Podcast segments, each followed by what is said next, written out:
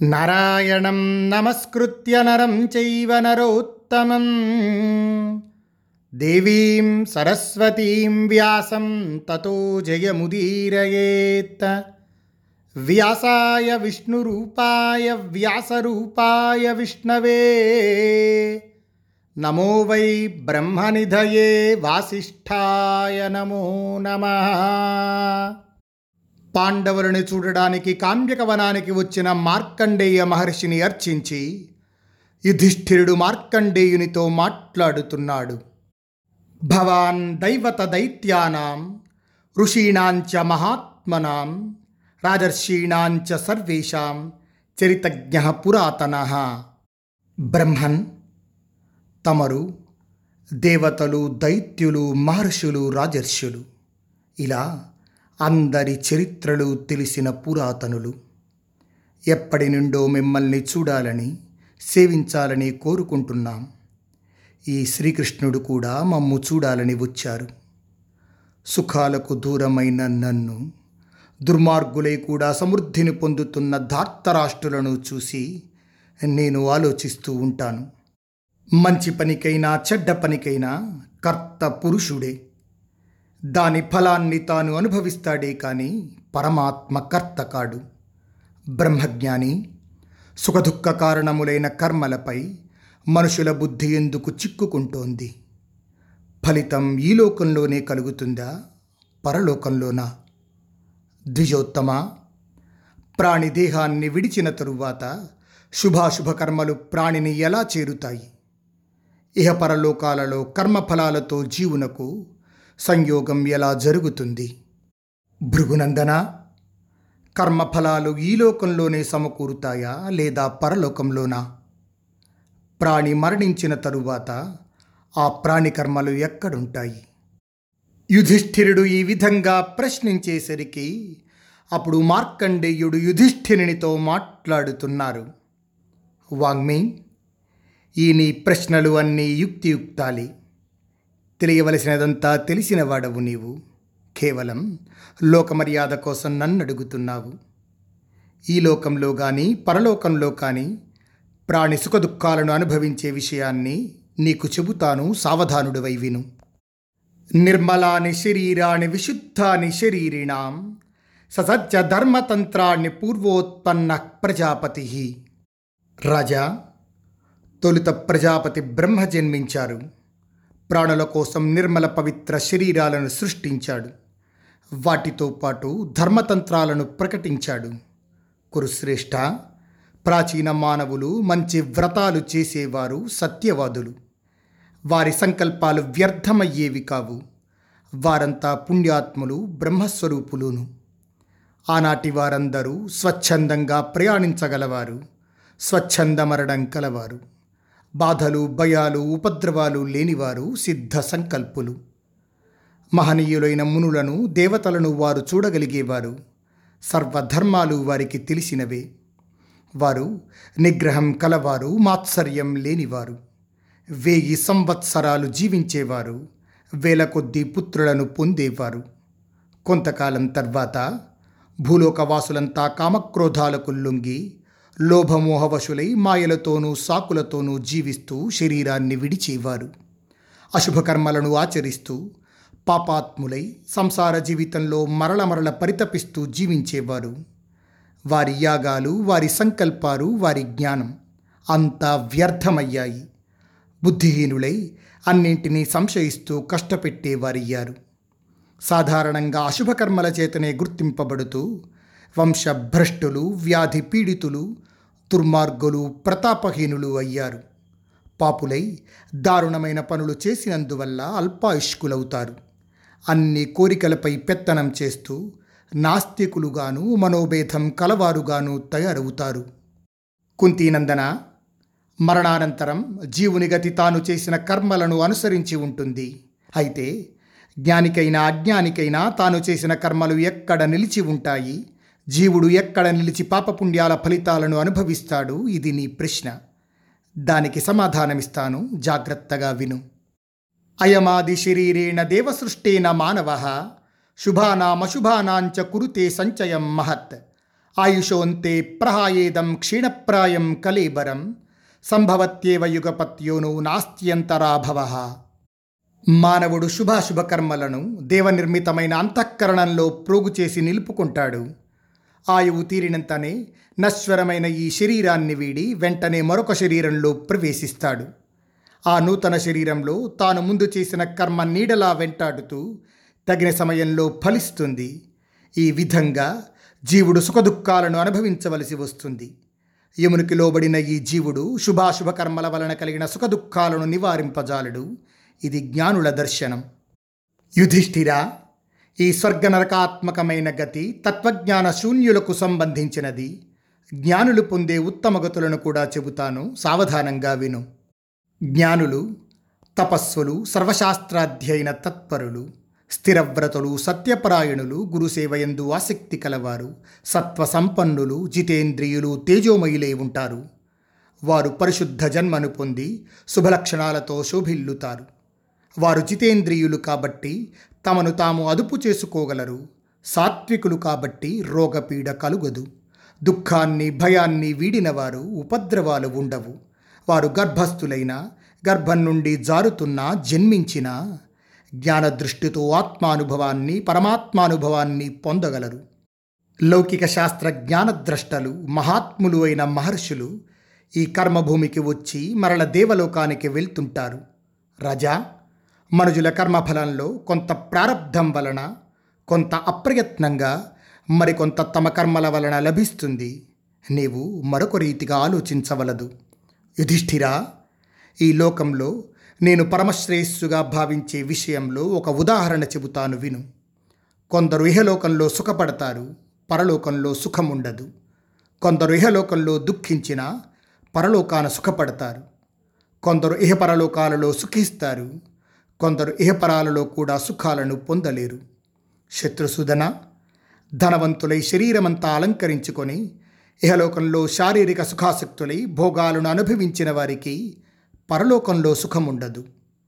యోగులై తపోదీక్షితులై స్వాధ్యాయ తత్పరులై అహింసావాదులై జితేంద్రియులైన వారికి ఇహలోకంలో సుఖముండదు.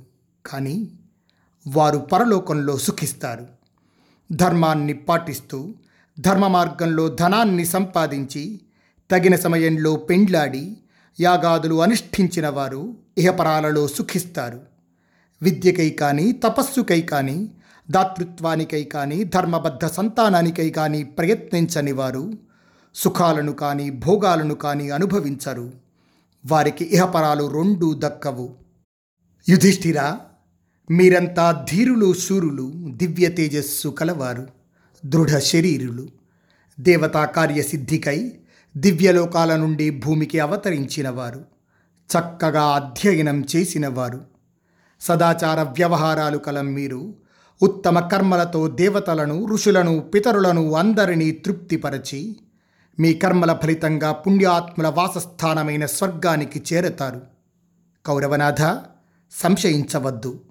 ఇప్పటి నీ దుఃఖం భవిష్యత్ సుఖ కారణమే.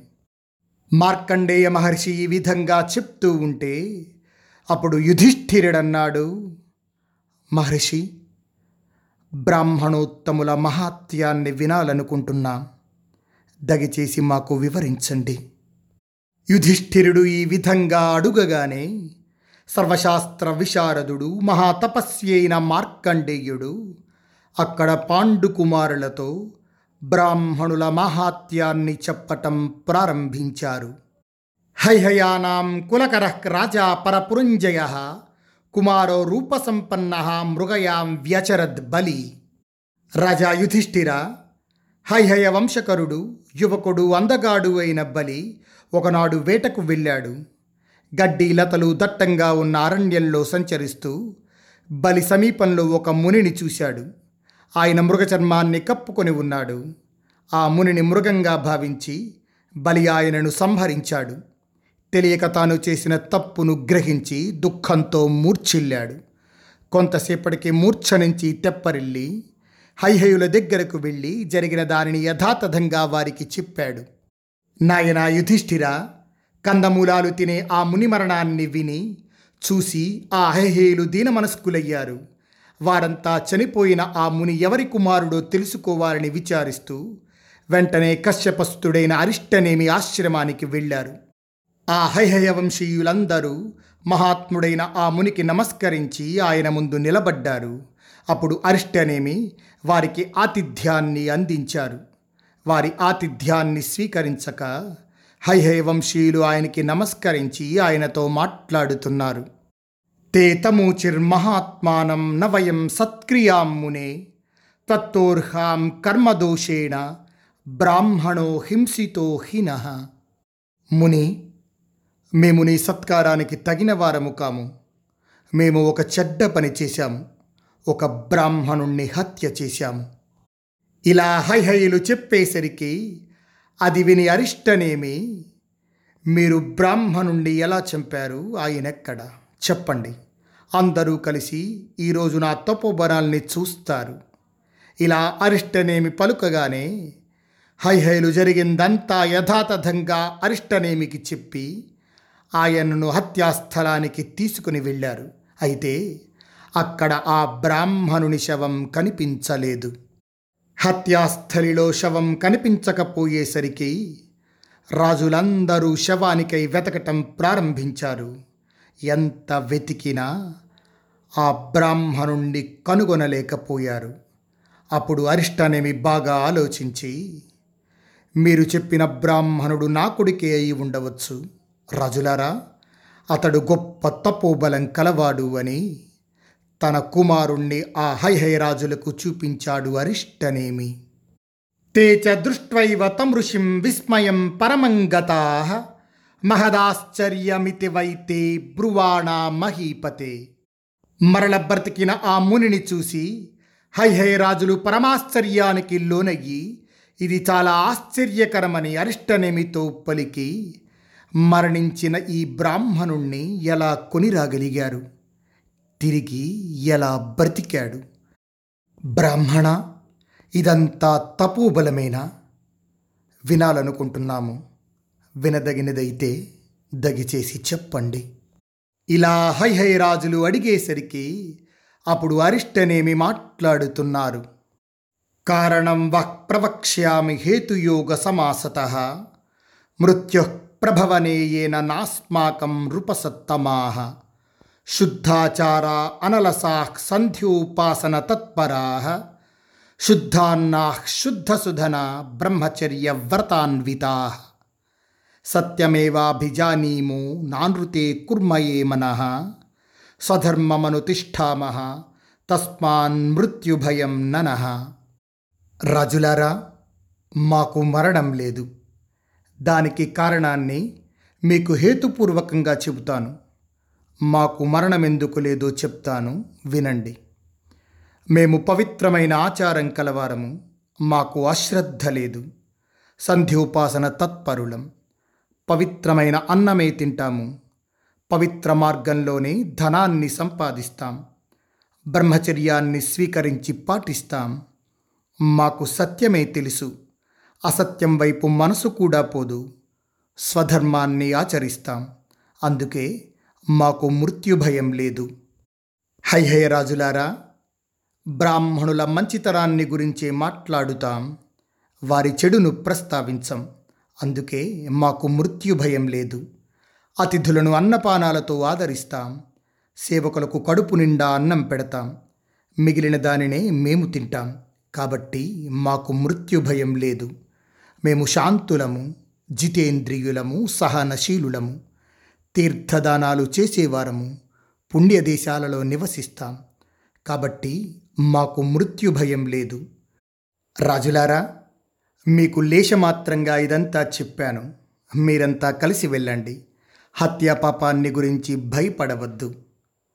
భరతశ్రేష్ఠ యుధిష్ఠిర! అలాగే అని చెప్పి ఆ హైహే రాజులంతా ఆ మునిని పూజించి ఆనందంగా స్వదేశానికి వెళ్ళిపోయారు. భూయ ఏవ మహాభాగ్యం బ్రాహ్మణానాం నిబోధమే వైన్యో నామేహ రాజర్షి అశ్వమేధాయ దీక్షిత. రాజా యుధిష్ఠిరా! బ్రాహ్మణుల మాహాత్యాన్ని ఇంకా చెబుతాను విను. వైన్యుడనే రాజర్షి అశ్వమేధయాగానికి దీక్ష పూనాడు. అత్రి మహర్షి ధనం కోసం వైన్యుని దగ్గరికి వెళ్ళాలనుకున్నారు. కానీ అత్రి తన ధర్మ వ్యక్తిత్వాన్ని బయలుపరుచుకొనవలసి వస్తుందన్న భావంతో డబ్బు కోసం వెళ్ళలేదు. ఆయన బాగా ఆలోచించి అరణ్యాలలోనికి వెళ్ళాలనే నిశ్చయించుకొని భార్యాపుత్రులను పిలిచి వారితో మాట్లాడారు.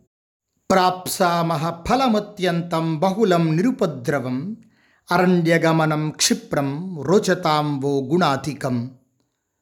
అరణ్యాలలో నివసిస్తూ నిరుపద్రవమైన ధర్మఫలాన్ని ఎంతో పొందవచ్చు. కాబట్టి గ్రామ జీవనం కన్నా ఎన్నో రెట్లు గొప్పదైన అరణ్య జీవనం మీదికి వెంటనే మీరు మనస్సును మళ్ళించండి. అత్రి మహర్షి భార్య పుత్రులతో ఈ విధంగా చెప్పేసరికి అత్రి భార్య యజ్ఞయాగాది ధర్మం మీదనే దృష్టి కలదై భర్తతో మాట్లాడుతోంది.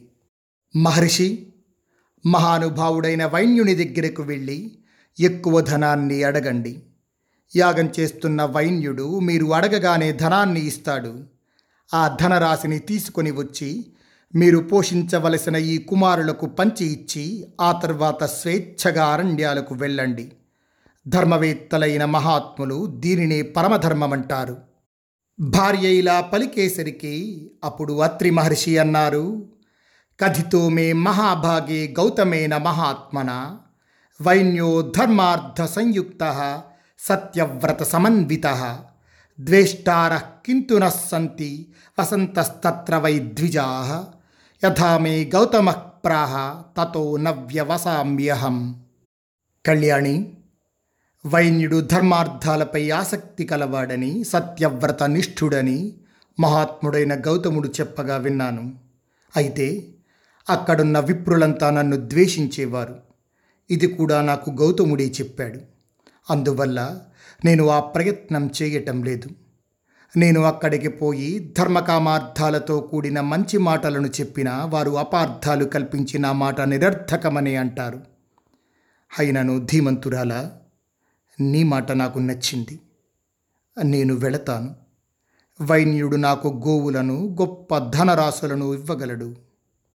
అత్రి ఈ విధంగా పలికి వెంటనే వైన్యుని యజ్ఞశాలకు వెళ్ళి కళ్యాణమయ వాక్యాలతో వైన్యుణ్ణి స్థుతించి ఆదరపూర్వకంగా ఆయనతో మాట్లాడుతున్నాడు.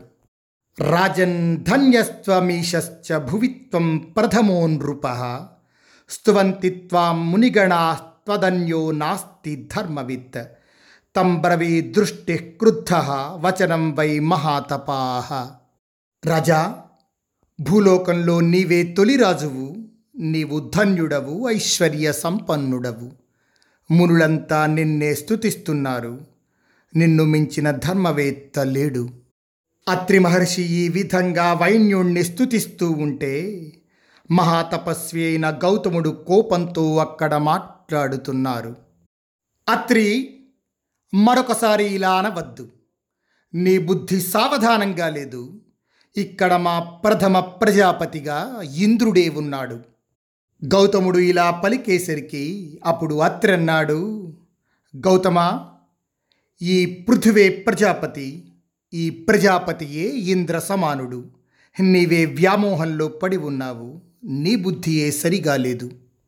అత్రి ఈ విధంగా మాట్లాడేసరికి అప్పుడు గౌతముడు అన్నాడు అత్రి నాకు మోహం లేదు ఎరుక కలిగే ఉన్నాను.